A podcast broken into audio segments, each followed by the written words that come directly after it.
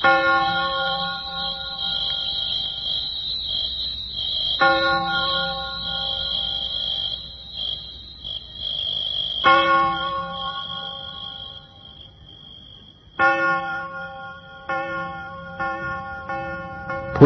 ัติฉบับของภิกษุศีลาจาระชาวอังกฤษแปลและเรียบเรียงโดยพระธรรมโกษาจารย์พุทธทาสภิกขุสวนโมกขพลาราม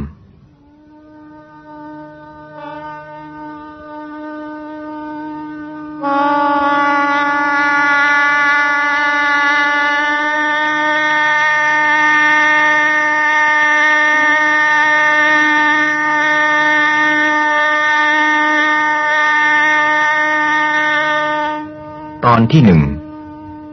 การกำเนิดของพระสิทธัตถะเมื่อ สองพันห้าร้อย กว่าปีมาแล้วในดินแดนซึ่งบัดนี้เป็นเขตของประเทศเนปาลและของประเทศอินเดียตอนที่เป็นมณฑลอูฏและมณฑลพิหารเหนือนั้นมีอาณาจักรน้อยๆของชนเชื้อชาติต่างๆตั้งอยู่ด้วยกันหลายอาณาจักรมีพระราชาของตนเป็นผู้ปกครองบ้างมีคณะบุคคลในราชสกุลเป็นผู้ปกครองบ้าง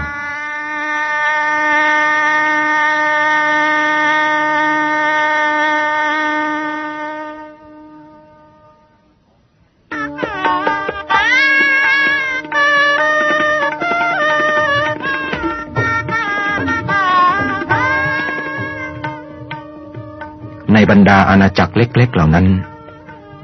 มีอาณาจักรหนึ่งตั้งอยู่ตรงพื้นที่ทางทิศเหนือของจังหวัดโครัคปุระในปัจจุบันทางฝั่งเหนือของแม่น้ำรัปปตีเป็นดินแดนของชนเชื้อชาติสากยะพระราชาซึ่งปกครองในครั้งนั้นมีพระนามว่าพระเจ้าสุทโธทนะชื่อสกุลว่าโคตมะ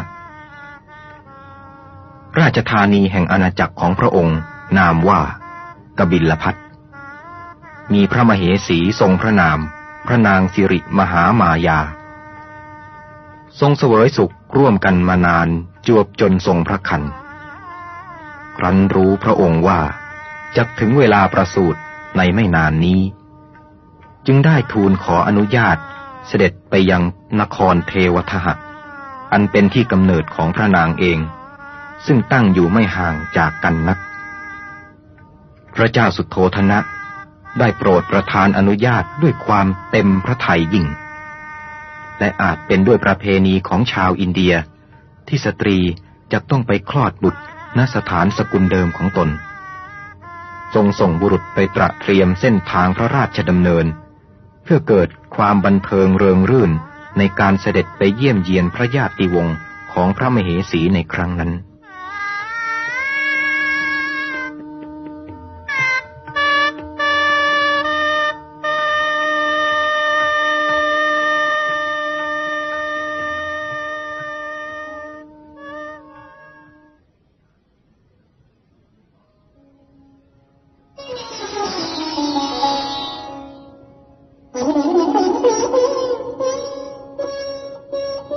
ที่กึ่งทางระหว่างนครกบิลพัสกับนครเทวทหะต่อกันนั้น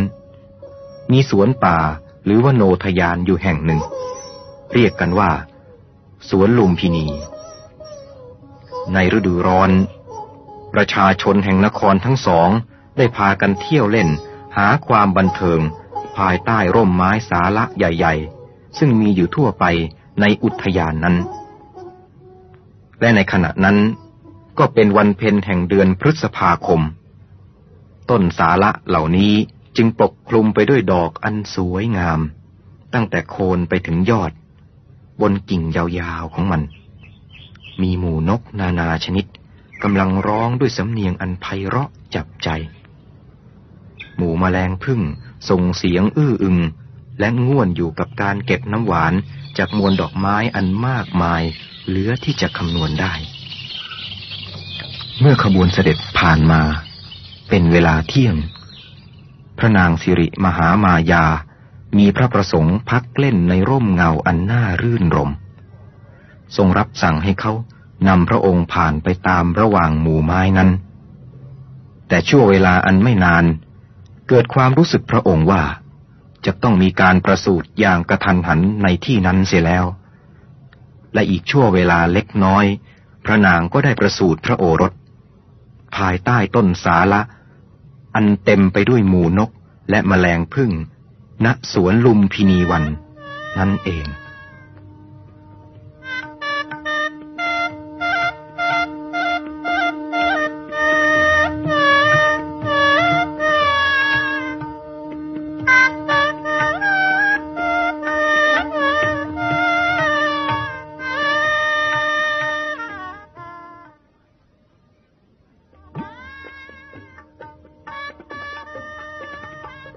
เมื่อพระนางสิริมหามายา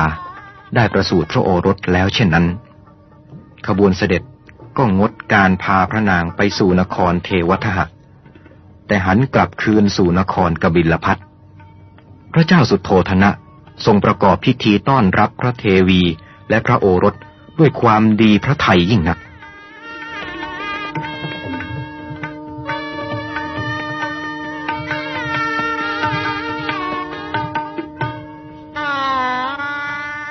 บนทิวเขานอกเมืองกบิลพัสเป็นที่อยู่แห่งฤาษีจำนวนมากมีมหาฤาษีผู้สูงอายุรูปหนึ่งชื่อกาละเทวินเป็นที่เคารพนับถืออย่างสูงสุดเป็นพิเศษของพระเจ้าสุโธธนะและชาวเมืองกบิลพัสเมื่อได้ทราบข่าวพระราชาซึ่งเป็นมหามิตรของตนได้พระโอรสประสูติใหม่เช่นนั้นก็เดินทางมาสู่ราชสำนักเพื่อเยี่ยมชมพระราชกุมาร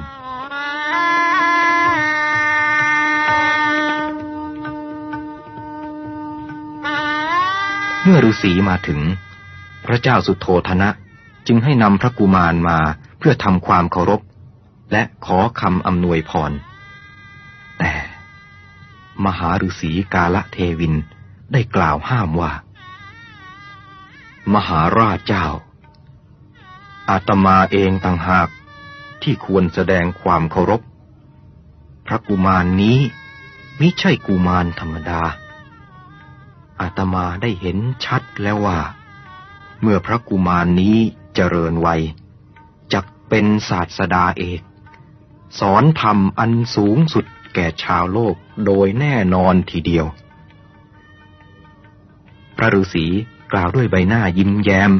แสดงถึงความปลื้มอกปลื้มใจเป็นล้นพ้นแต่แล้ว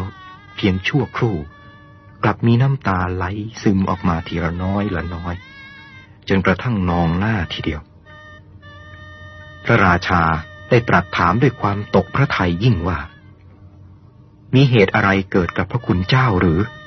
เมื่อตะกี้นี้พระคุณเจ้ายังยิ้มอยู่บัดนี้กลับร้องไห้หรือพระคุณเจ้ามองเห็นเหตุร้ายอันใดจะเกิดขึ้นกับพระโอรสของข้าพเจ้าพระฤาษีได้ทูลว่าหาไม่ได้มหาราชเจ้าอย่าได้ตกพระทัยเลยไม่มีเหตุร้ายอันใดจะมาแผ่วผ่านพระโอรสของพระองค์ได้เกียรติคุณของพระกุมารจักรุ่งโรจน์พระกุมารจักเป็นผู้เรืองอำนาจอันสูงสุดที่อาตมาภาพร้องไห้เพราะเสียดายว่าอาตมามีอายุมากจนจะต้องล่วงลับไปในไม่ช้าจักไม่มีโอกาสอยู่เห็นพระโอรสของพระองค์ได้ตรัสรู้เป็นพระศาสดาอันสูงสุดในวันหน้าดูก่อนมหาราชเจ้าพระองค์จักมีพระชนมายุอยู่จนถึงวันอันนำมาซึ่งความปิติสุขอย่างยิ่งนั้นแม้ชนเหล่าอื่นเป็นอันมากก็เช่นเดียวกันส่วนอาตมาไม่มีโอกาสจะได้ประสบโชคอันใหญ่หลวงเช่นนั้นบ้างจึงไม่อาจอดกลั้นน้ำตาแห่งความเสียดายไว้ได้กล่าวจบพระมหาฤาษีก็ทรุดตัวลงประคองอัญชลีแล้วน้อมตัวลงถวายนมัสการแด่พระกุมารพระเจ้าสุโธธนะทรงตกตะลึงในคำกล่าวและการกระทำของมหาฤาษีผู้น้อมศีรษะอันขาวโพลน ก้มลงทำความเคารพทารกน้อยๆและในบัดใจนั้นก็ได้ทรงรู้สึกว่าแม้พระองค์เองก็ควรทำเช่นเดียวกับพระฤาษีดังนั้นจึงทรงประคองอัญชลีแล้วสุดองค์ลงถวายบังคมแด่พระโอรสของพระองค์เองซึ่งยังเป็นเพียงทารกอยู่เช่นเดียวกับพระฤาษีนั้น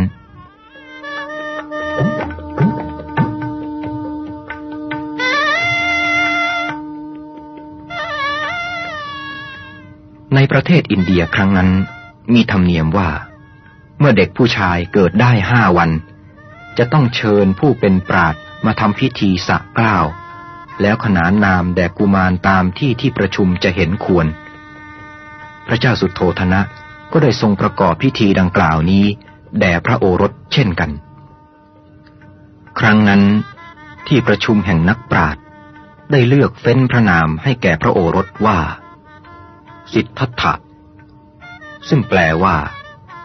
ผู้มีความสำเร็จสมประสงค์ในทุกสิ่งทุกอย่างที่ตนตั้งใจจะทำนักปราชญ์เหล่านั้นได้มองเห็นว่าพระกุมารนี้หากว่าอยู่ครองคฤหัสถ์จักเป็นพระราชาพระมหาราชผู้จักรพรรดิในที่สุดถ้าหากไม่อยู่ครองคฤหัสถ์แต่ออกบวชเป็นนักบวชแล้วก็จักเป็นพระศาสดาชั้นสูงสุดทำนองเดียวกันแต่ก็มีนักปราชญ์คนหนึ่งยืนยันพยากรณ์อนาคตพระกุมารตรงกันกับพระฤาษีผู้เฒ่ากล่าวคือเมื่อพระกุมารนี้เติบโตขึ้นจักสละราชบัลลังก์และราชอาณาจักรแล้วประพฤติพรหมจรรย์จนบรรลุธรรมเป็นศาสดาเอกในโลก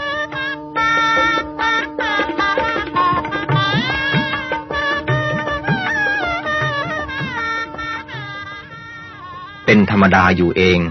ที่พระราชาย่อมดีพระทัยที่ราชบัณฑิตลงความเห็นว่าพระโอรสเมื่อทรงเจริญวัยแล้วจักเป็นมหาบุรุษแต่แล้วพระองค์กลับไม่สบายพระทัยในข้อที่ว่าพระโอรสอาจจักออกบวชเป็นผู้สอนศาสนาไปเสียพระองค์ประสงค์ให้พระโอรสทรงเป็นอยู่อย่างที่ชาวโลกเขาทำกันกล่าวคือสมรสและมีบุตรในเมื่อพระองค์เองก็ชราภาพมากแล้วทรงประสงค์ที่จะเห็นพระโอรสขึ้นครองบัลลังก์ปกครองประชาราษฎร์ให้อยู่เย็นเป็นสุขดังที่พระองค์กระทำมาทรงรำพึงว่าต่อไปวันหน้าใครจะรู้ได้ว่าลูกของเราอาจครอบครองทั้งชมพูทวีปเป็นจอมจักรพรรดิก็เป็นได้จากการที่ทรงคิดเช่นนี้ก็ทำให้พระองค์มีความหวังและอิ่มเอิบพระทัยยิ่งแต่แล้วพระองค์ต้องประสบความหม่นหมองโศกเศร้าพระทัยด้วยจำเดิมแต่พระนางเจ้าสิริมหามายาได้ประสูติพระสิทธัตถะแล้วก็ทรงประชวรและไม่อาจกลับมีพระกำลังดังเดิมแม้แพทย์จะร่วมกันพยาบาลประคับประคองอย่างดีเลิศตามราชศักดิ์พระราชินีทั้งหลายพึงได้รับแต่ในที่สุดพระเทวีก็สิ้นพระชนมชีพในวันที่เจ็ดจากวันที่ได้ประสูติพระโอรสคือหลังจากวันที่ถวายพระนามพระโอรสได้เพียงสองวันเท่านั้นด้วยเหตุที่พระนางเป็นกุลสตรีที่ประเสริฐสุดเป็นพระเทวีที่มีคุณธรรมสูงเหนือเทวีทั้งหลายประชาชนคนทั้งปวงจึงโศกเศร้าเสียดายพระนางเป็นอย่างยิ่งโดยเฉพาะที่สุดคือพระเจ้าสุทโธทนะพระราชสวามีของพระนางซึ่งจำต้องยอมประทานพระโอรสกำพร้านี้ให้อยู่ในความอารักขาของพระเทวีองค์หนึ่งซึ่งเป็นพระน้านางมีพระนามว่ามหาประชาบดีซึ่งก็ได้เอาพระทัยใส่รักใคร่ทนุถนอมราวกับว่าเป็นพระโอรสของพระองค์เองด้วยเหตุนี้พระสิทธัตถะจึงไม่เคยเห็นพระพักตร์พระมารดาที่แท้จริงของพระองค์เลย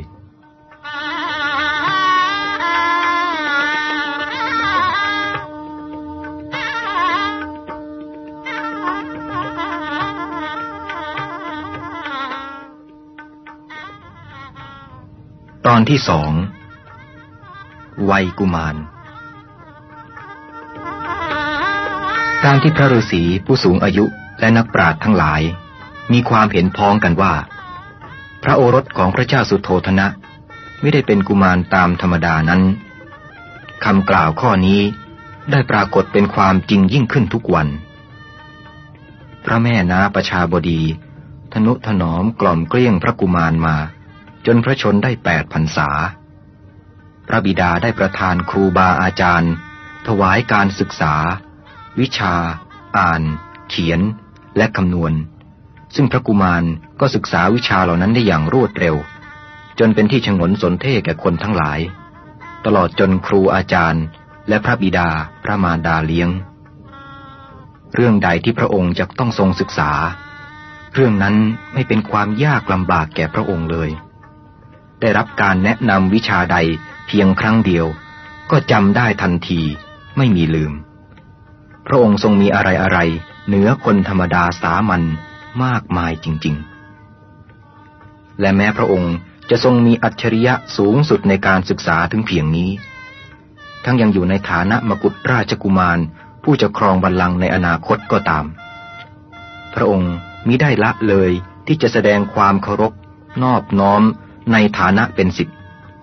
ทรงระลึกสำนึกอยู่เสมอว่าโดยอาศัยครูอาจารย์นี่เองคนเราจึงได้รับสิ่งที่มีค่าสูงสุดนั่นคือวิชาความรู้ในทางกำลังกายก็เช่นเดียวกันในฐานะที่ได้รับการอบรมมาอย่างผู้มีกำเนิดในวรรณกษัตริย์คือนักรบพระองค์เป็นนักขี่ม้าที่ใจเย็นและห้าวหาญทั้งเป็นนักขับรถที่สามารถทรงเชี่ยวชาญมาแต่เยาว์วัยเคยแข่งชนะคู่แข่งที่เก่งที่สุดในประเทศของพระองค์แต่บางครั้งแม้ใกล้จะชนะการแข่งขันพระองค์ก็ยังมีเมตตาต่อม้าที่เคยช่วยให้พระองค์มีชัยชนะอยู่เสมอๆโดยทรงยอมเป็นฝ่ายแพ้เสียแทนที่จะขับเคี่ยวม้าจนมากเกินกำลังของมันไปเพื่อเห็นแก่ความชนะโดยถ่ายเดียว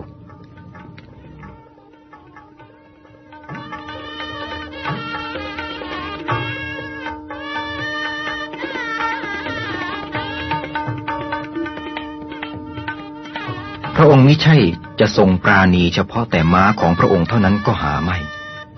แม้สัตว์อื่นๆทุกชนิดก็ได้รับความเอื้อเฟื้อและกรุณาเช่นเดียวกันแม้พระองค์เป็นลูกกษัตริย์ไม่เคยประสบความทุกข์ความลำบากอย่างใดเลยก็จริงแต่น้ำพระทัยยังทราบถึงจิตใจของสัตว์เหล่าอื่นว่าสัตว์ทั้งหลาย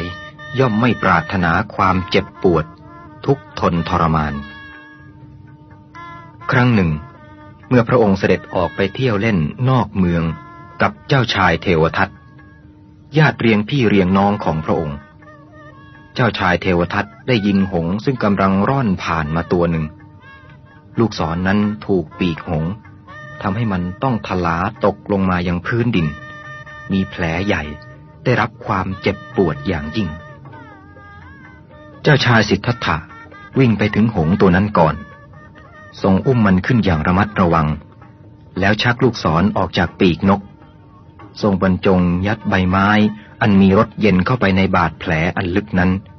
เพื่อให้โลหิตหยุดไหลทรงประคองลูบไปมาอย่างเบาๆเพื่อบรรเทาความเจ็บและความตื่นกลัวของหงส์นั้นเจ้าชายเทวทัตขัดเคืองพระทัยเป็นอันมากและเรียกร้องให้คืนหงส์แก่พระองค์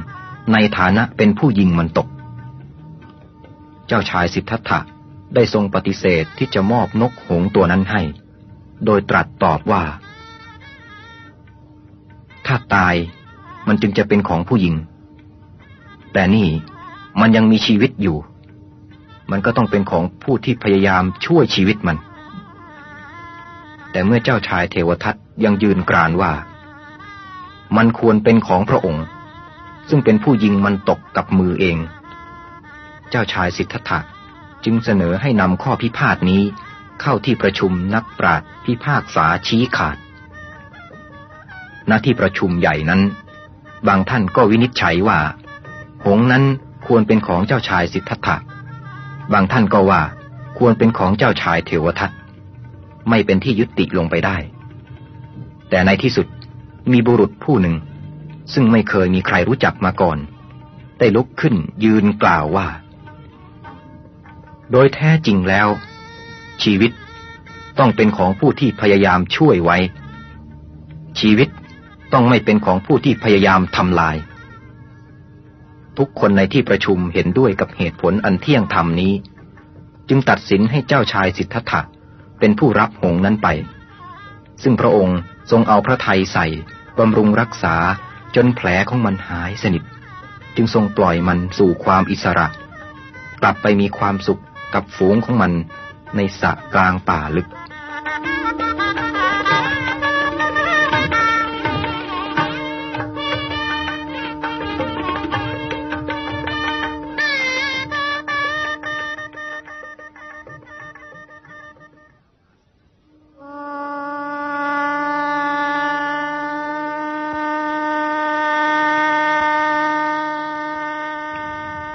ตอนที่สามในวัยรุ่นประเทศอินเดียในสมัยโบราณทุกคนทราบดีว่าทุกสิ่งที่มนุษย์เราต้องการย่อมสำเร็จมาจากพื้นดินเพราะฉะนั้นผู้ซึ่งทำหน้าที่ไถหว่านจนกระทั่งเกิดอาหารอันเป็นของจำเป็นและมีประโยชน์สูงสุดจึงได้รับการยกย่องว่าเป็นผู้นำของประเทศด้วยเหตุนั้นจึงเกิดมีประเพณีประจำปีที่พระราชาแห่งถิ่นแคว้นในยุคนั้นๆจะต้องเสด็จสู่ท้องนาจับคันไถขึ้นไถนาเป็นตัวอย่างให้ปวงประชาราษฎร์ได้เห็นว่างานเกษตรกสิกรนี้ไม่ใช่งานอันควรรังเกียจหรือน่าละอายเลย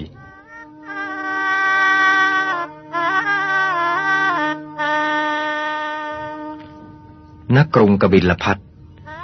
ปลายฤดูร้อนเป็นฤดูเริ่มทำนาพระเจ้าสุทโธทนะก็ได้เสด็จออกจากพระนครพร้อมด้วยขบวนหลวงเพื่อทรงประกอบพิธีรัชนังคมงคลประชาชนทั้งนครได้ติดตามไปดูพระราชาของตนประกอบพิธีอันสำคัญนี้แม้พระราชาก็ทรงพาพระโอรสไปด้วยแต่ทรงให้ประทับอยู่กับพระพี่เลี้ยงตามลำพัง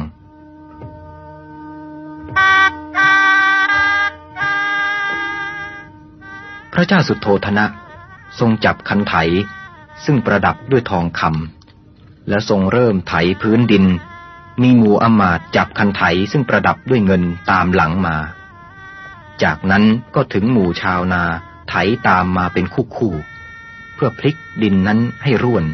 เหมาะสมที่จะหว่านและปลูกต่อไป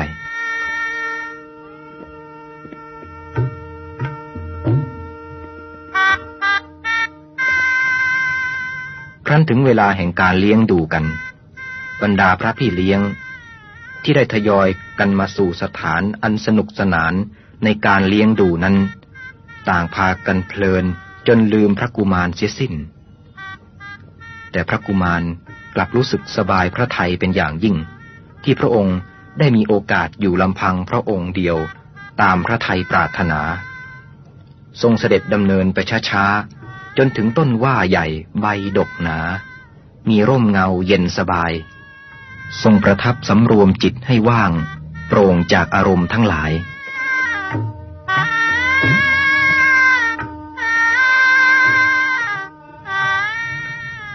ข้อแรกที่พระองค์ได้เริ่มพิจารณาทรงเห็นว่าในขณะที่พระราชบิดาพร้อมทั้งอำมาตย์และชาวนาทั้งหลายไถนากันอย่างสนุกสนานร่าเริงเต็มที่นั้นวัวทุกๆตัวไม่ได้มีความสุขด้วยเลยมันต้องลากไถอันหนักไปตลอดพื้นดินอันเหนียวและกว้างไกลจนหมดแรงมันเหนื่อยหอบจนต้องหายใจทางปากทำให้เห็นชัดว่าชีวิตนี้ไม่ใช่เป็นของสนุกสนานสำหรับมันเลยทั้งๆ ท, ที่มันทำงานแสนหนักก็ยังถูกตวาดด้วยถ้อยคำหยาบคายและถูกตีหนักถ้าหากมันทำไม่ได้ดังความต้องการของเจ้าของ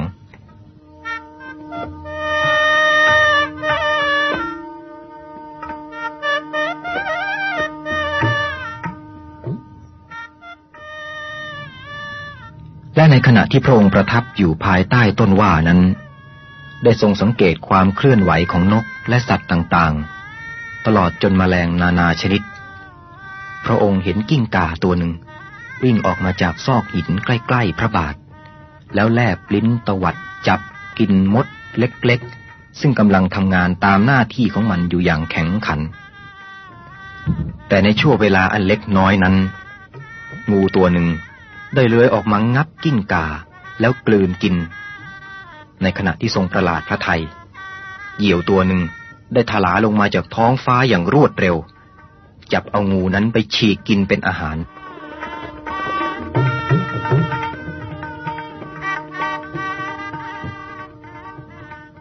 เจ้าชายทรงพิจารณาว่า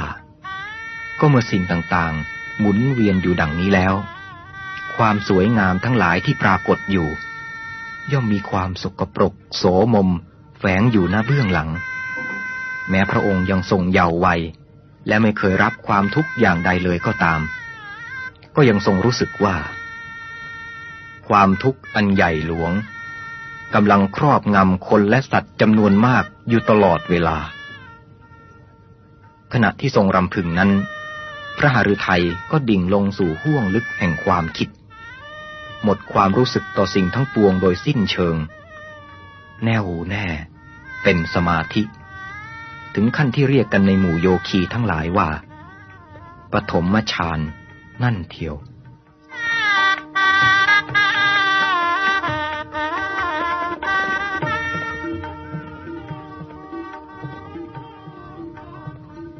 ครั้นเมื่อพิธีไถนาและการเลี้ยงได้สิ้นสุดลงแล้วบรรดาพระพี่เลี้ยงที่มีหน้าที่อารักขาเจ้าชายจึงนึกขึ้นได้แต่ต่างก็ตกใจที่ไม่พบพระองค์ได้แยกย้ายกันออกเสาะหาจนในที่สุด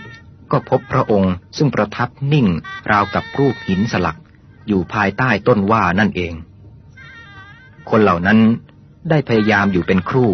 จึงปลุกให้ทรงตื่นจากสมาธิได้สำเร็จและกราบทูลว่าพระราชบิดารับสั่งหาเพราะเป็นเวลาสมควรกลับพระราชวังแล้วแต่ตลอดทางเสด็จพระหทัยของพระองค์เต็มไปด้วยความสงสารต่อสรรพสัตว์ซึ่งแต่ละตัวล้วนต่างรักชีวิตของตนของตนอย่างเหลือประมาณและกำลังต่อสู้อยู่ด้วยความลำบากยากเข็ญเพื่อรักษาชีวิตไว้นั่นเอง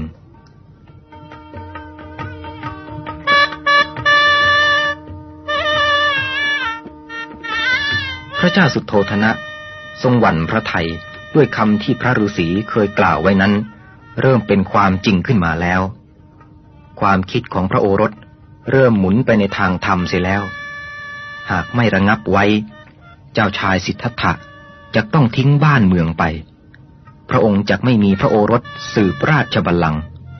พระองค์ทรงค้นหาวิธีที่จะโน้มน้าวดวงจิตพระโอรสให้เลิกละความคิดที่คนทั้งหลายเขาไม่คิดกันได้ทรงรับสั่งให้เกณฑ์บรรดาช่างที่มีฝีมือระดมสร้างปราสาทอันสวยงามสำหรับพระโอรสถึงสามหลังด้วยกันปราสาทหลังที่หนึ่งสร้างด้วยไม้แก่นอย่างดีภายในบุด้วยไม้สีดำอันมีกลิ่นหอมปราสาทอันอบอุ่นสบายหลังนี้ทรงหวังให้พระโอรสประทับตลอดฤดูหนาวปราสาทหลังที่สองสร้างโดยหินอ่อนขัดมันเย็นเฉียบเพื่อให้เหมาะสมที่พระโอรสจะประทับตลอดฤดูร้อนอันเป็นฤดูที่ทุกๆสิ่งภายนอกปราสาทนั้นกำลังร้อนระอุอยู่ด้วยแสงแดดอันแผดกล้าส่วนปราสาทหลังที่สามสร้างขึ้นด้วยอิฐอย่างดีหลังคามุงด้วยกระเบื้องสีเขียวเพื่อกันฝนอันตกหนักในฤดูมรสุมในปราสาทหลังสุดท้ายนี้พระราชาทรงมุ่งหมายให้พระโอรสประทับอยู่ตลอดฤดูฝนให้เป็นสุขปราศจากความรบกวนของความชื้นและความเยือกเย็นแห่งละอองฝน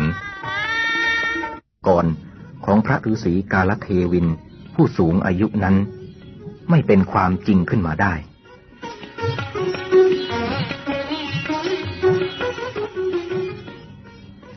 อำมาตย์ทั้งหลาย ได้ถวายความคิดว่าทางที่ดีที่สุดในการที่จะยึดหน่วงจิตใจเจ้าชายไม่ให้คิดไปในทำนองสละโลกนั้นมีอยู่อีกวิธีเดียวคือให้เจ้าชายเสกสมรสเสียเจ้าชายจะได้พัวพันอยู่กับพระชายาจนไม่มีเวลาหวนคิดถึงสิ่งใดจนถึงเวลาเหมาะสมที่จะขึ้นครองราชบัลลังก์ตามประสงค์ของพระบิดาพระราชาทรงเห็นด้วยในความคิดอันแยบคายนี้รับสั่งให้ประกาศไปยังบรรดาหญิงงามทั้งหลายให้มาสู่นครกบิลพัสดุ์ในวันที่กำหนดไว้เพื่อจะรับรางวัลในความเป็นกุลสตรีที่ทรงความงามจากพระหัตถ์ของเจ้าชายจากนั้นพระองค์ได้จัดให้อมาตย์ที่ชาญฉลาดจำนวนหนึ่งคอยจับตาดูพระโอรสเพื่อสังเกตว่าจะมีท่าทางพอใจสตรีใดเป็นพิเศษใน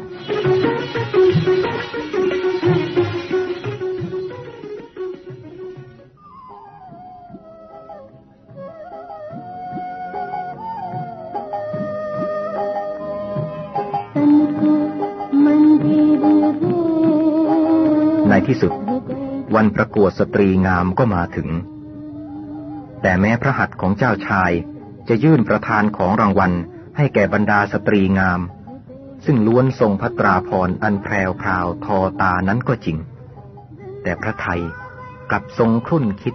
ถึงสิ่งที่ใหญ่หลวงกว่าเป็นความจริงแท้กว่าสิ่งยั่วยวนตรงเบื้องพระพักตร์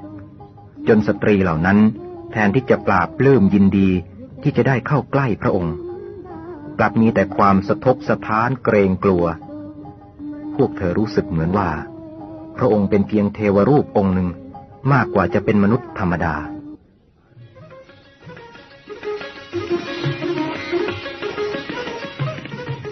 บรรดาอมาตย์ที่เฝ้าสังเกตการอยู่จนเกือบถึงสตรีคนสุดท้ายและของรางวัลก็จะหมดอยู่แล้วคิดว่าจะต้องกลับไปทูลพระราชาถึงการไร้ผลในวิธีการนี้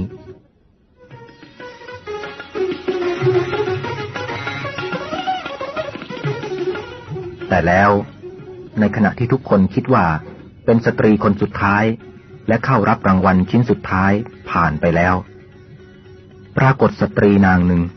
ได้เดินเข้ามาซึ่งนับว่าช้ากว่ากำหนดทุกคนที่จับตาดูอยู่นั้นได้สังเกตว่าในขณะที่สตรีผู้นั้นเดินผ่านมาหยุดอยู่ตรงพระพักตร์เจ้าชายได้มีอาการสะดุ้งนิดหนึ่งและสตรีนั้นแทนที่จะก้มหน้าเอียงอายหรือตื่นกลัวอย่างบรรดาสตรีทั้งหลายนางกลับมองพระพักตร์เจ้าชายอย่างตรงๆแย้มยิ้มแล้วถามว่ายังพอมีรางวัลอะไรเหลืออยู่สำหรับหม่อมฉันบ้างเจ้าชายทรงยิ้มตอบและตรัสว่าฉันเสียใจที่รางวัลได้หมดไปแล้วแต่เธอจงรับเอาสิ่งนี้ไปเถิดตรัสดังนั้นแล้วทรงปลดสายสังวานอันงดงามจากพระศรของพระองค์และทรงพันรอบข้อพระหัตถ์แห่งสตรีนั้น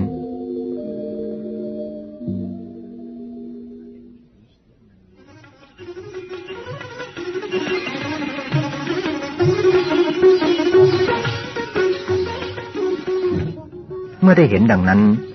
เหล่าอมาตย์ทั้งหลายก็พากันปราบปลื้มเป็นอย่างยิ่งได้สืบจนทราบว่าสตรีคนสุดท้ายซึ่งมีความงามเป็นเลิศนั้นทรงนามว่า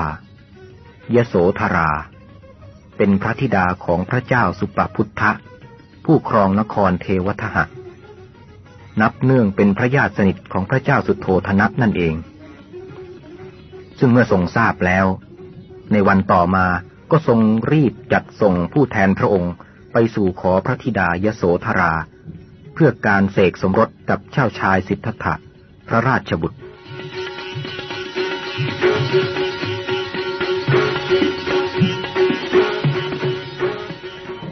มีธรรมเนียมประเพณีอยู่อย่างหนึ่งในบรรดาเจ้าในศากยวงศ์ซึ่งยกว่าเป็นเชื้อชาติที่มีความเข้มแข็งกล้าหาญแห่งเชิงเขาหิมาลัยว่าเมื่อชายหนุ่มคนใดจะสมรสเขาจะต้องแสดงตนให้คนทั้งหลายเห็นว่า เป็นผู้เชี่ยวชาญในการขี่ม้าการใช้คันศรและลูกศรตลอดจนการใช้ดาบซึ่งแม้เจ้าชายสิทธัตถะ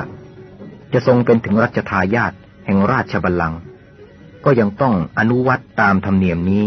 โดยไม่มีการยกเว้น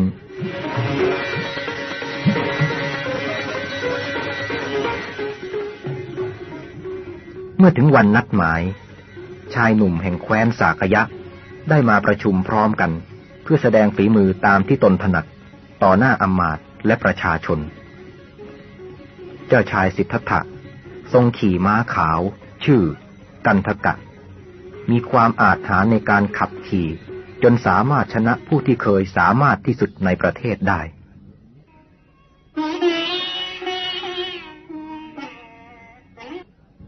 เมื่อถึงเวลาประกวดการยิงศรพระองค์ก็สามารถส่งลูกศรไปได้ไกลกว่าและแม่นยำกว่าเจ้าชายเทวทัตซึ่งเคยยกย่องกันว่ายิงศรได้เก่งที่สุดในประเทศในการประลองฝีมือทางฟันดาบนั้นพระองค์ทรงฟันต้นไม้รุ่นเพียงครั้งเดียวด้วยฝีพระหัตถ์อันเที่ยงและประณีตเมื่อลงดาบผ่านไปแล้วต้นไม้ก็ยังคงยืนต้นอยู่ทำให้ผู้ดูทั้งสนามคิดว่าต้นไม้นั้นยังไม่ถูกตัดจนกระทั่งมีลมโชยมาจึงค่อยๆล้มสู่พื้นดินคนทั้งหลายจึงได้เห็นว่าแผลนั้นเรียบเกลี้ยงยังกับรอยมีดที่ตัดเนยพระองค์จึงเป็นผู้ชนะเจ้าชายนันทะพระอนุชาต่างมารดาซึ่งไม่เคยมีใครชนะในการฟันดาบ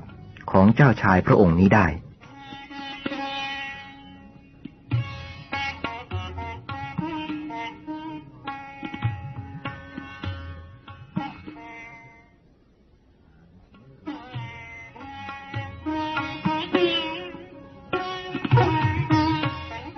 อันดับสุดท้ายเป็นการประลองขี่ม้าแข่งด้วยฝีเท้าอันเร็วของม้ากันทกะก็ได้ทิ้งคู่แข่งขันอื่นๆไว้เบื้องหลังอย่างง่ายดายซึ่งทำให้นักแข่งพากันไม่พอใจบางคนพูดแก้เก้อว่าถ้าเราได้ม้าฝีเท้าเร็วเช่นม้ากันทกะมาขี่เราก็ต้องชนะเหมือนกันมันดีอยู่ที่ม้าต่างหากหาใช่ดีที่คนขี่ไม่ลองเอาม้าดำตัวเปลี่ยวที่ไม่เคยยอมให้ใครขึ้นหลังเลยมาพิสูจน์กันดีกว่าว่าใครจะขึ้นขี่มันได้หรือใครจะนั่งบนหลังมันได้นานที่สุดเมื่อตกลงกันดังนั้นบรรดาเจ้าชายหนุ่มจึงถัดกันพยายามจับม้าดำตัวนั้นเพ่นขึ้นบนหลังให้ได้แต่ทุกพระองค์ก็ถูกม้าอันดุร้ายลำพองสะบัดตกลงมายังพื้นดินทุกคราวไปกระทั่งเวียนมาถึงรอบเจ้าชายอรชุนจึงได้รับนับถือยกย่องว่าเป็นนักขี่ม้าที่เยี่ยมที่สุดเจ้าชายอรชุนสามารถขึ้นนั่งบนหลังและหวดบังคับมันด้วยแส้เพื่อให้มันวิ่งไปรอบๆสนามแต่อึดใจต่อมาโดยที่ใครๆคาดไม่ถึงมันแหวงศีรษะอย่างรวดเร็วอ้าปากงับขาเจ้าชายอรชุนด้วยฟันอันใหญ่คมและแข็งกร้าวดึงกระชากเจ้าชายให้หลุดจากหลังแล้วเหวี่ยงลงยังพื้นดินหากเจ้าพนักงานที่ระวังเหตุการณ์ได้เข้าช่วยกันรั้งมันไว้ได้ทันและอีกพวกหนึ่งช่วยกันรุมตีทางเบื้องหลังเจ้าชายอรชุนจึงรอดชีวิตอย่างหวุดหวิด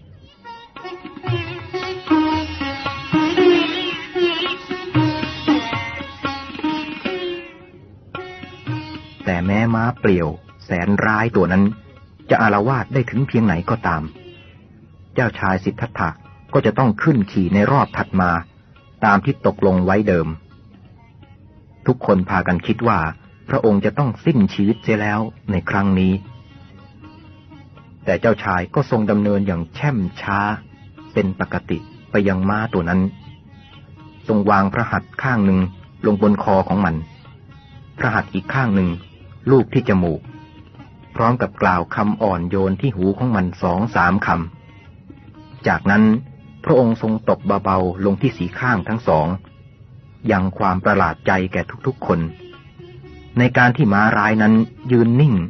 ไม่กระดุกกระดิกซ้ำยังยอมให้พระองค์ขึ้นบนหลังขี่ขับไปข้างหน้าถอยมาข้างหลัง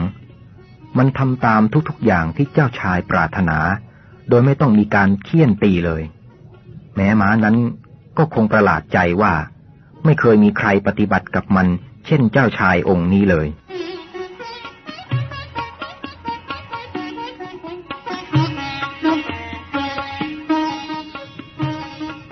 ในที่สุด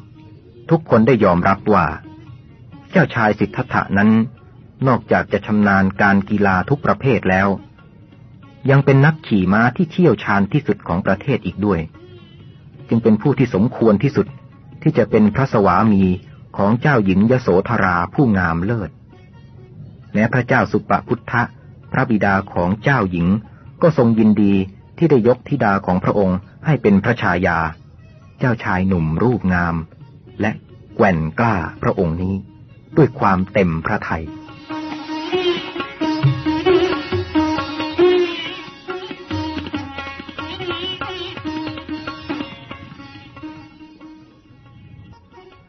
พิธีอภิเษกสมรสเสร็จสิ้นลงท่ามกลางความชื่นชมยินดีอันใหญ่หลวงของคนทุกหมู่เหล่าเจ้าชายและพระชายาผู้เลอโฉมเสด็จประทับณปราสาทที่พระบิดารับสั่งให้สร้างขึ้นใหม่อย่างงดงามเพื่อพระโอรสและพระสุนิสาได้เสวยสุขอันแวดล้อมด้วยความเบิกบานหฤหันต์ทุกสิ่งทุกประการ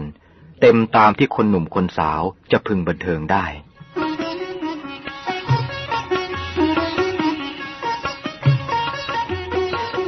บัดนี้พระเจ้าสุโธทนะเริ่มทรงดีพระทัยว่าพระโอรสของพระองค์คงจะเลิกความคิดที่จะออกผนวดเป็นนักบวชแล้วแต่เพื่อจะให้เป็นที่แน่นอนยิ่งขึ้นจึงรับสั่งมิให้ผู้หนึ่งผู้ใดในปราสาทนั้นเอ่ยถึงสิ่งที่นำซึ่งความเศร้าสลดเช่นความแก่ความเจ็บและความตายแม้แต่คำเดียวผู้ที่รับใช้ใกล้ชิดนั้นจะต้องป้องกันทุกทางที่จะทำให้เสมือนว่าสิ่งอันไม่พึงปรารถนานั้นมิได้มีอยู่ในโลกนี้เลยยิ่งกว่านั้นทรงมีพระราชโองการอันเฉียบขาดว่าหากเจ้าพนักงานรับใช้คนใดมีลักษณะอ่อนเพลียหรือเจ็บไข้หรือส่อไปในทางคนชราต้องออกไปให้พ้นวังทันทีทุกๆคนที่แวดล้อมพระโอรสจะต้องแสดงอาการรื่นเริงแจ่มใสตลอดทั้งวันทั้งคืนและในยามปรนนิบัติเต้นรำขับกล่อมก็จะต้องไม่แสดงอาการเหน็ดเหนื่อยเมื่อยล้าให้ปรากฏประดุจว่าในโลกนี้ไม่มีสิ่งใดนอกจากการยิ้มแย้มและเสียงสวนสรรชื่นบานเท่านั้นและเพื่อเป็นที่แน่พระทัยรับสั่งให้สร้างกำแพงสูงเพื่อล้อมปราสาทและอุทยานของพระโอรสไว้ทรงกำชับผู้เฝ้าประตูทั้งหลายว่าจะต้องไม่ยอมให้เจ้าชายเสด็จออกไปนอกกำแพงไม่ว่ากรณีใดๆ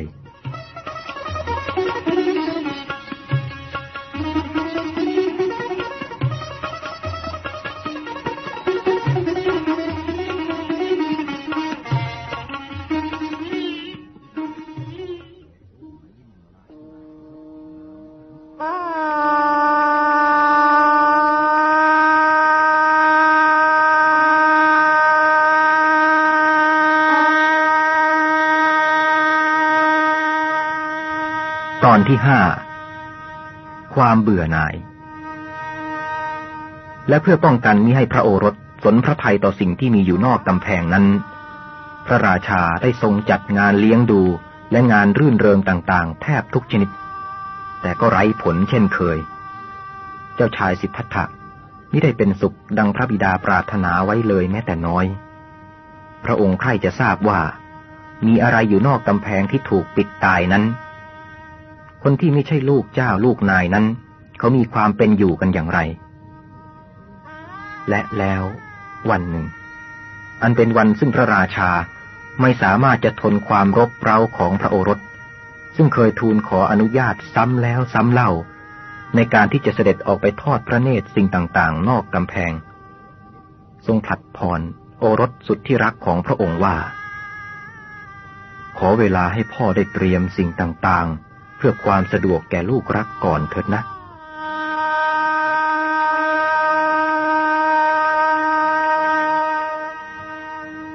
พระราชารับสั่งให้แจ้งข่าวแก่ประชาชนทั้งปวงว่าพระโอรสของพระองค์ จักเสด็จประพาสพระนครดังนั้นในวันที่กำหนดนี้ให้ทุกบ้านเรือนประดับธงทิวและเครื่องห้อยอันสวยงามเหนือประตูหน้าต่างประดับด้วยดอกไม้บ้านเรือนต้องเช็ดถูทำความสะอาดทาสีใหม่ให้ดูงดงามสดใสให้สุดความสามารถที่จะทำได้ทรงมีพระราชโองการเด็ดขาดมิให้คนตาบอดคนง่อยเปรี้ยคนแก่คนโรคเรื้อนหรือคนป่วยชนิดใดๆออกมาสู่ถนนทุกสายในวันนั้นให้เก็บตัวปิดประตูอยู่ในเรือนคนหนุ่มแน่นแข็งแรงสุขภาพอนามัยดีมีแววร่าเริงเป็นสุขเท่านั้นที่จะได้ออกมาเฝ้าแหนต้อนรับเจ้าชายและในวันนั้นต้องไม่มีการหามศพไปสู่ป่าช้าเป็นอันขาดไม่ว่ากรณีใดให้เก็บศพรอไว้จนกว่าวันรุ่งขึ้น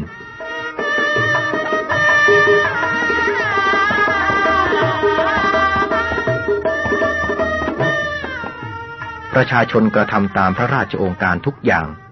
ได้พากันกวาดถนนทุกสายและรดน้ำเพื่อระงับฝุ่นได้ทาบ้านเรือนด้วยสีขาวประดับประดาสวยงามด้วยดอกไม้และระยะดอกไม้ตามหน้าประตูหน้าต่างบ้านของตนของตน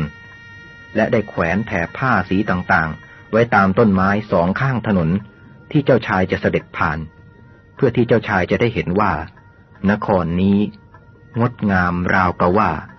เป็นนครแห่งเทพพยดาในแดนสวรรค์ทีเดียว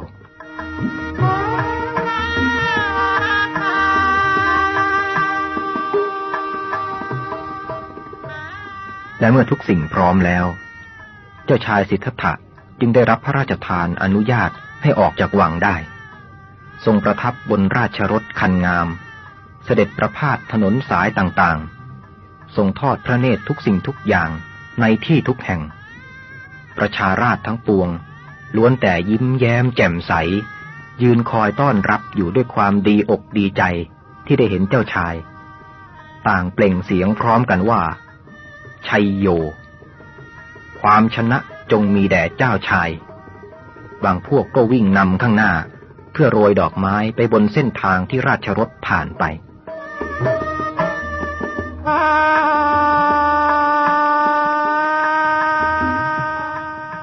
พระราชาเมื่อทรงเห็นประชาชนทำตามพระประสงค์อย่างเคร่งครัดเช่นนี้ก็ทรงเบิกบานพระทัยเป็นที่ยิ่งด้วยมั่นพระทัยว่าการที่พระโอรสได้ประสบแต่สิ่งล้วนนำมาซึ่งความเบิกบานนั้น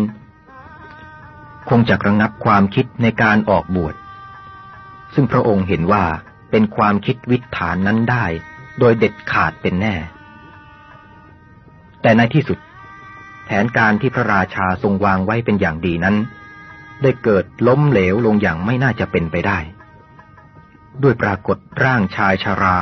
ซึ่งผมงอกขาวโพลนมีผ้าขี้ริ้วพันกายกระรุ่งกระริ่ง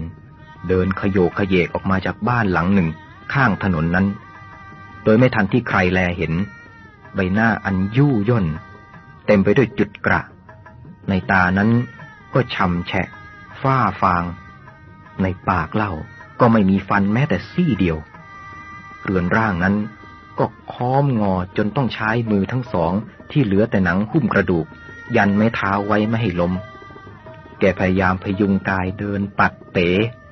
ปากอันซีดเซียวพึมพำวอนขออาหารด้วยเสียงที่แหบเครือขาดเป็นห่วงๆความหิวโหยความอ่อนเพลียนั้นเล่าประดุจว่าแกจะต้องสิ้นชีวิตลงในขณะนั้น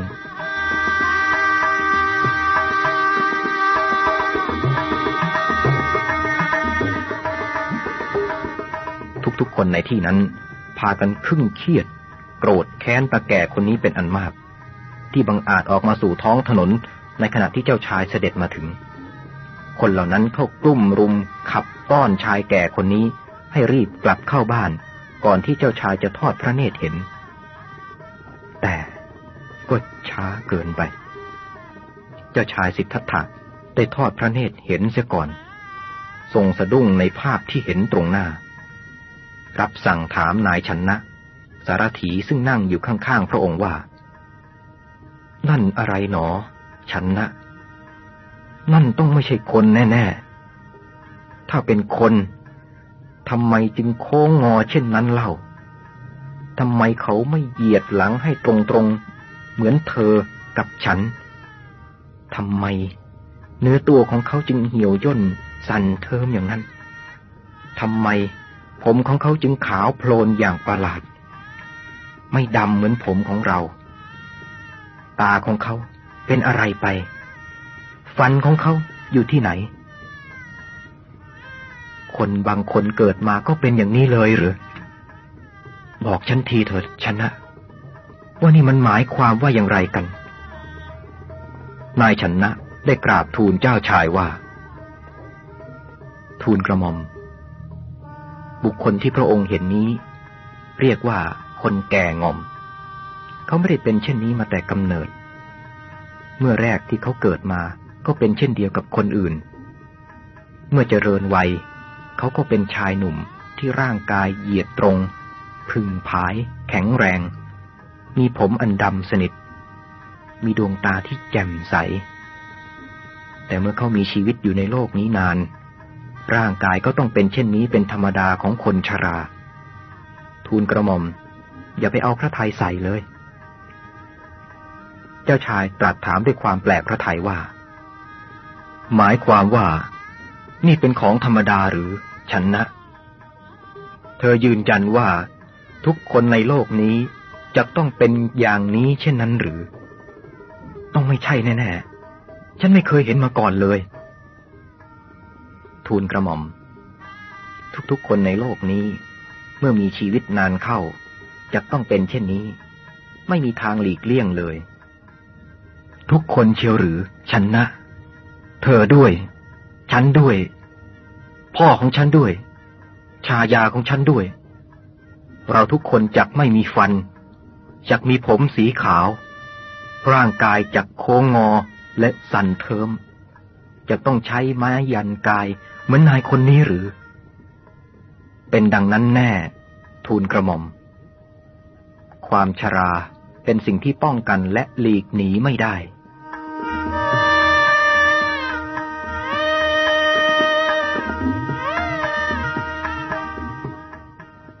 เจ้าชายรับสั่งให้นายชนะขับรถกลับวังทันทีและแม้ว่าพนักงานเครื่องต้นจะจัดสรรพระกยาหารที่เคยทรงโปรดปรานมาถวายเจ้าชายก็ไม่ได้สนพระทัยที่จะเสวยแม้แต่นิดหนึ่งเมื่อเครื่องเสวยถูกนำกลับไปเหล่าโมโหรีก็เข้ามาฟ้อนรำขับกล่อมหวังเบนความหมกมุ่นครุ่นคิดของเจ้าชายให้กลับมาจดจ่ออยู่กับความบันเทิงเริงรมนั้นแต่เจ้าชายกลับมองหญิงงามเหล่านั้นด้วยความสลดพระทัยว่าในวันหนึ่งสตรีเหล่านี้จะต้องเข้าถึงความชราแม้แต่คนที่สวยที่สุดร้องเพลงได้ไพเราะที่สุดครู่ต่อมาพระองค์ก็รับสั่งให้คนเหล่านั้นกลับออกไปแล้วทรงเอนพระวรกายลงบรรทมพักผ่อนแต่ก็ไม่สามารถจะหลับพระเนตรลงได้ตลอดราตรีนั้นทรงครุ่นคิดแต่เรื่องที่ว่าสักวันหนึ่งทั้งพระองค์และชายาจะต้องเข้าสู่วัยชราด้วยกันทั้งคู่จะต้องมีพระเกศางอกขาวโพลนทั้งศีรษะพระพักตร์ก็จะเต็มไปด้วยความเหี่ยวย่นหน้าขยะแขยงพระโอษฐ์ที่ไร้พระทนนั้นก็จะดูหน้าสะอิดสะเอียนเช่นเดียวกับบุคคลที่พระองค์ได้เห็นเมื่อตอนกลางวันและพระองค์และพระชายาก็จะไม่สามารถทำความบันเทิงเริงรื่นใดๆให้แก่กันและกันได้อีกต่อไป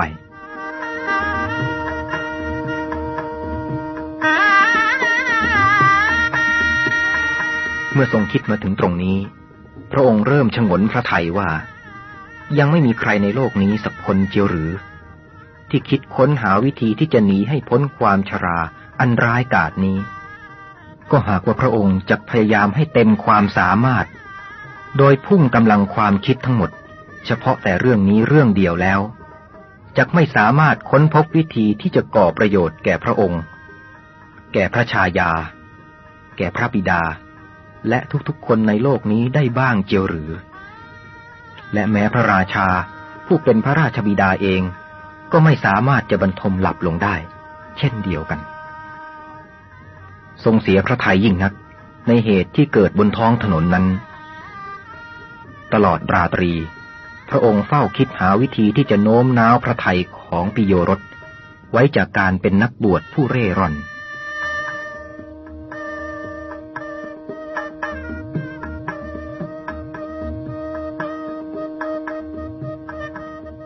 พระองค์แสวงหาคณะระบำที่ลือชื่ออันประกอบด้วยสตรีงามล้วนทรงเสน่ห์มีลีลายั่วยวนเป็นที่หนึ่งจากทุกแว่นแคว้นตลอดจนสิ่งเพลิดเพลินสนุกสนาน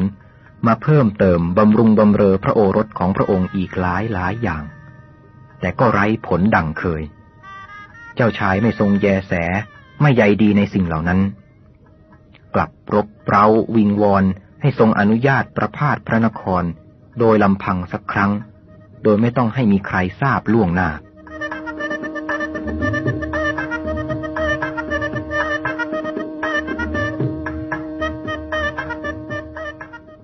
ชั้นแรกพระราชาไม่ปรารถนาจะประทานอนุญาตด้วยทรงหวั่นพระทัยว่าเมื่อพระโอรสได้พบเห็นผู้คนซึ่งสารวนกับการทำมาหากินชนิดเหงื่อท่วมหน้าอยู่ตลอดเวลาจะเกิดสลดสังเวชที่สุดก็จะไม่อยู่ครองบัลลังก์สมคำทำนายแน่ๆแต่ด้วยน้ำใจเมตตาสงสารของพ่อที่มีต่อลูกอย่างเหลือจะประมาณนั้นพระองค์ก็เกรงว่าพระลูกรัก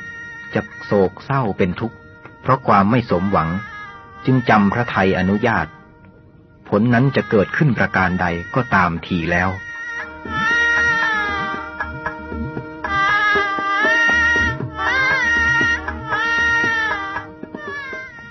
เจ้าชายแต่งองค์แบบคนหนุ่มสกุลดีทรงดำเนินด้วยพระบาทมีนายชันนะซึ่งแต่งกายแบบชาวบ้านตามเสด็จไปเพียงคนเดียวโดยไม่มีใครจำได้ตามถนนที่เสด็จผ่านเต็มไปด้วยพลเมืองซึ่งสารวนอยู่กับงานอาชีพนานาชนิดช่างเหล็กกำลังตีเหล็กบนทั่งด้วยค้อนขนาดใหญ่เพื่อทำเป็นเคียวเป็นล้อเกวียนเป็นเครื่องไถและสิ่งอื่นๆอยู่ข้างถนนหน้าบ้านของคนมั่งมีมีช่างทองกำลังทำและจำหน่ายเงินทองรูปพรรณ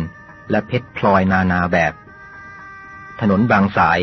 เต็มไปด้วยร้านย้อมผ้าซึ่งกำลังตากผ้าสีสดหลากสีต่างๆกันบางแห่งเต็มไปด้วยร้านทำขนมซึ่งกำลังปรุงและกำลังขายให้ผู้ต้องการบริโภคเดี๋ยวนั้นก็มี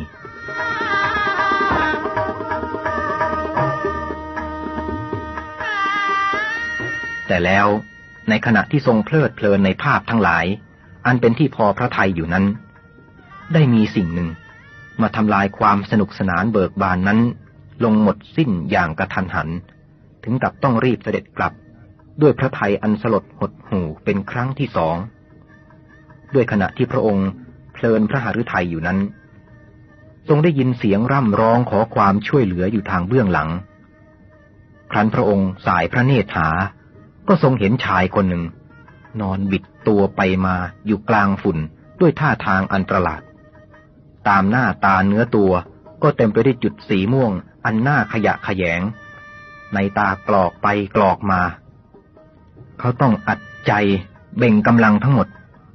เมื่อพยายามพยุงตัวลุกขึ้นมาแต่ไม่ทันจะตั้งตัวได้ตรงก็กลับล้มฟาดลงไปอีกโดยแรง